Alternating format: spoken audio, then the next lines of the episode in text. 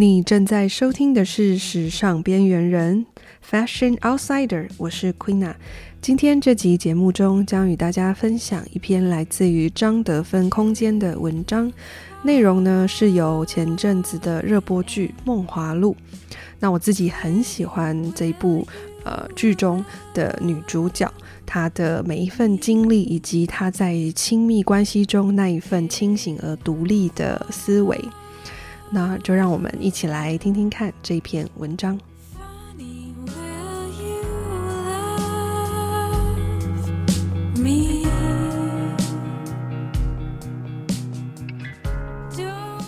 Hello，大家好，我是 Queena，今天和大家分享来自于热播剧《梦华录》的呃一篇文章。那其实追一部。好剧呢，是现代人的生活中呢很重要的一件事。那追剧其实可以让我们除了可以舒压放松之外呢，暂时的脱离一下现实生活中的压力，也可以为我们带来很多生活上的反思。那今天这部剧呢，也是带给我这样子的感觉，所以想来分享给大家。这篇文章的主题呢，叫做“跟着赵盼儿学亲密关系”。这篇文章呢比较长，那我就为大家来做一个呃整理跟分享。赵盼儿呢，小时候曾沦为官妓，哪怕她很努力的自力更生养活自己，但在那个年代，依旧会因为身份的问题得不到别人的尊重。嗯、呃，《梦华录》其实是改编自关汉卿的原曲。因此年代呢，则为元朝。那从他遇见的渣男欧阳旭，到后来的顾千帆，其实一路上他的爱情之路走得并不顺利。而文章中指出了四个阶段，等于是他在这个爱情之路中的一个自我进化的阶段。从一开始呢，他说“女人贵自立”，是他对自己的剖析。这句话其实也令无数的女性有犹如醍醐灌顶。呃，当年呢，赵盼儿的故事是她在钱塘遇到了这个穷秀才欧阳旭，当时的她非常的穷困潦倒，是赵盼儿收留了她，那帮她办了田呐、帮她落了户籍，供她读书，让她可以重新参加科举考试。当时赵盼儿的想法很简单，她觉得这个男人很有潜力。人品也好，所以他心甘情愿地去成就对方，也期望对方在成功之后可以拉自己一把。而故事的发展总是不那么顺利。在欧阳旭高中探花之后呢，赵盼儿等来的不是大红花轿，而是他要和别人成亲的这个消息。因此，他非常的生气。但在快速冷静下来之后，他做出了他要北上的决定。那赵盼儿北上呢，一方面只是想要了解是不是事实，一方面就是他其实从头到尾他不敢相信这是欧阳旭，他想要证实是不是他真的要另娶他人，还是其中有什么误会。那面对欧阳旭之后，那欧阳旭的一句话：“你是我唯一钟爱的女人。”赵盼儿当机立断、清醒地回答道：“你变了心，就直说。”我赵盼儿永不为妾。此刻的赵盼儿呢，完成了自己在情感上的第一次成长。她彻底的决裂之后，找到了欧阳旭，冷静的提出了退婚条件，要求了三点：第一，写下悔婚书；第二，为她的好姐妹宋允章脱籍；第三，归还夜宴图。倘若这三点都做到了，他们就互不往来；如果做不到，他必会把这个婚约的事情闹得人尽皆知。从订婚到退婚，从付出真心到背叛，再到冷静谈判，赵盼儿在不断的成长。她从最初希望培养一个有潜意的男人，能够帮助自己进行嗯阶级的跨越，到后来她清醒了，她认识到女人贵在自立。靠男人犹如镜花水月，所以他很迅速的、很快速的做出改变。这也因为他内心有较高的安全感，他坚信我自己是最好的，我的眼光不会差。如果你变了，我就放弃你，我依然保有自己。所以欧阳旭的抛弃根本不会动摇赵盼儿的自我评价和对亲密关系的安全感。他依然会满怀希望地投入下一段感情，永远不会放弃自己。所以每一段亲密关系中，其实更多的呃，很多人所谓的安全感，其实不是来自于对方给不给你，真正的安全感是来自于你自己。而这份安全感会告诉你，尽管对方抛弃了你，你依然可以保有你自己，你不会因此而呃世界崩塌。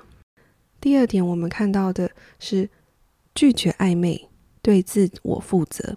这也延伸到了呃作者说的第二点：拒绝暧昧，对自我负责。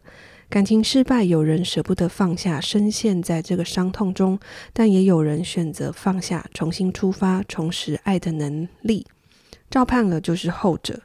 在离开欧阳旭之后，他把他的人生重新的转移到了事业上。他和他的姐妹在东京合开了一家茶馆，开始过起他们的小日子。但同时，他也没有封闭自己，不再去爱，反而在与顾千帆的相处接触中，慢慢生出感情。但是这一次呢，他面对于顾千帆的强势追求中，他显得格外的冷静、小心。他不断的提醒自己，两个人身份的悬殊。他也对他的一位姐妹三娘说：“我是真的害怕，我会习惯他这种不容拒绝的照料。我害怕我一颗心被他撩拨得忽上忽下，以至于哪一天他只要稍微朝我招手，我就会不由自主地走过去，最后弄得跟无数姐妹一样，色衰则爱弛。后来他被抓进了黄城思，差点丧命。”是顾千帆将他救出来，但是他也公开的说不认识他。就在那一刻，赵盼儿有一点心灰意冷。虽然事后顾千帆解释，他不能让别人知道他是我的死穴，但赵盼儿已经完成了自己的第二次成长。他没有感动，没有昏头，反而头脑清醒的问：“我是你的死穴，那我们是什么关系？”难道忘了我是贱籍出身？我们的身份有与你之别。你拿一种什么心态、什么身份跟我说话？你还没有想好就来招惹我？你当我赵盼儿是什么人？这段话真的字字千金，敲醒了顾千帆，也敲醒了荧幕前的我们。网友们呢，呃，很多都回答说，拒绝暧昧，从赵盼儿做起。我们总认为两个人呢之间，啊、会从暧昧开始，好互相喜欢，所以因此呢，这个暧昧是很正常的。但一切呢，可能就会按照着剧本顺理成章的走下去，以为暧昧就是爱。但你认为自己遇到了真正的爱情，所以头脑一热的时候，后来才发现所托非人，搞得自己满身是伤，最后才。责怪自己恋爱脑，但你有没有想过一件事？当你要求别人尊重自己的时候，你有没有先尊重自己？赵盼儿的这一番话呢，其实就是表明了立场，但同时也给了对方一些时间和选择的权利。虽然我们身份悬殊，但我绝对不自轻，所以我拒绝暧昧。这句话用在赵盼儿的身上十分贴切。当你把你的标准放低，别人就会按照低标准的来对待我们。想要得到别人的尊重与珍惜，首先要学会的就是同等的尊重与珍惜自己。我们自己本身才是世上唯一需要负责的人。而第三点，我们要与赵盼儿学习的是坦诚的与自己和解。有人说，赵盼儿虽然是剧中的第一个女主角，但她的内心呢，嗯、却对于原来的这个贱籍的身份感到自卑。她从九岁到十六岁都在这个月籍里面，因此这成为她心中的一根刺。平时呢不痛不痒，可是关键的时候，这个自卑感就会出来作祟。在他与顾千帆的交往中呢，赵盼儿有心动，但是却也忐忑不安。他忐忑的是两个人的身份悬殊，因此呢，他也时常处于这个纠结的状况。但就在顾千帆说的一句话：“其实没有人看不起你，只有你最看不起自己。”的确，当我们不接纳自己，觉得自己糟糕的时候，全世界的人就会这么想。我们开始想要藏匿于，然后让别人知道那些自己认为不好的地方，进而呢开始跟自己做内耗，无法跟自己和解，活得非常的痛苦。而赵盼儿也一样，她的功课就是学习如何和她自己渐级的身份和解。而就在斗茶的这一集，她开始了她的第三次的自我成长。胡掌柜的斗茶用的是。嗯、名贵的贡茶，而胖儿用的只是普通的雨水。人人都说他们呢差距悬殊，胖儿呢就在这时候开始内心挣扎着，他要不要以武资煮茶？这意味着呢，他必须把他的过去都暴露在众人面前。但他不这么做的话，就无法呢。就无法赢得这一次的斗茶，就要彻底输了。所以最终盼儿跳了，他展现了自己通晓乐理的一面，也大大方方地谈论自己的过去。他曾经因负罪而被没入乐籍。盼儿说：“茶如人，人如茶。如果茶汤香凝悠远，自然能得到赏识之人。既然如此，又何必在乎他是来自？”御茶园还是出自钱塘山畔呢？因此盼儿胜利了。在那一个晚上，他在自己的自家院子里忍不住的跳起舞。这一次，他不为别人，他为他自己。他也对顾千帆说：“除了你熟悉的我，那一面也是我，而那一面指的就是他的过去。”自此之后呢？呃，赵盼儿有了更多的勇气，他面对顾千帆，面对他们之间的关系，嗯，从本质上来说，他更坦然了。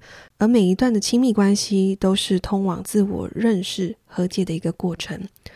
其实你最需要相处的，并不是你的另一半，而是你自己。当你能够接纳自己真实的那一面，能够面对自己之后，才能让爱的能量变得更流畅。呃，第四个，我们可以跟胖儿学习的是，亲密关系呢是一场自我的修炼。很多人他在外的人际关系可以经营得非常的好，但是呢，回到家里，他如果在婚姻中，或者他在与他的另一半中，就显得有点灰头土脸。那这是为什么呢？因为人际关系呢是比较表层与他人相处的，那但在亲密关系呢，呃，反而是。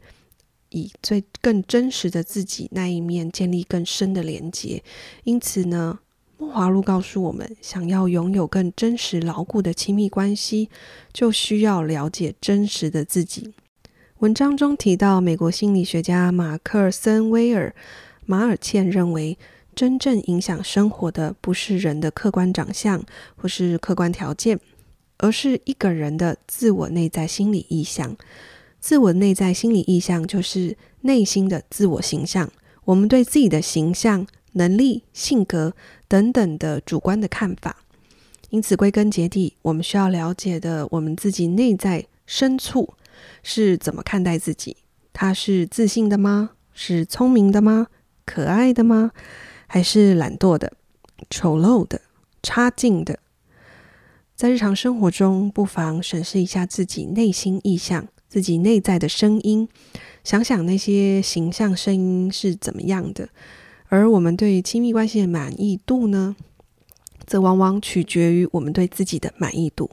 所以，各位亲爱的有缘人们，呃，在这段修行之旅呢，希望大家能够更学会着接纳自己，喜欢自己，呃，也可以活得更自由通透，拥有更通透幸福的爱情。今天跟大家分享的这篇文章到这里结束。如果你喜欢今天的节目，希望你可以为我们点关注、订阅加五颗星的评论。时尚边缘人将会为大家带来更多不同的内容，希望你会喜欢。那我们下集见，拜拜。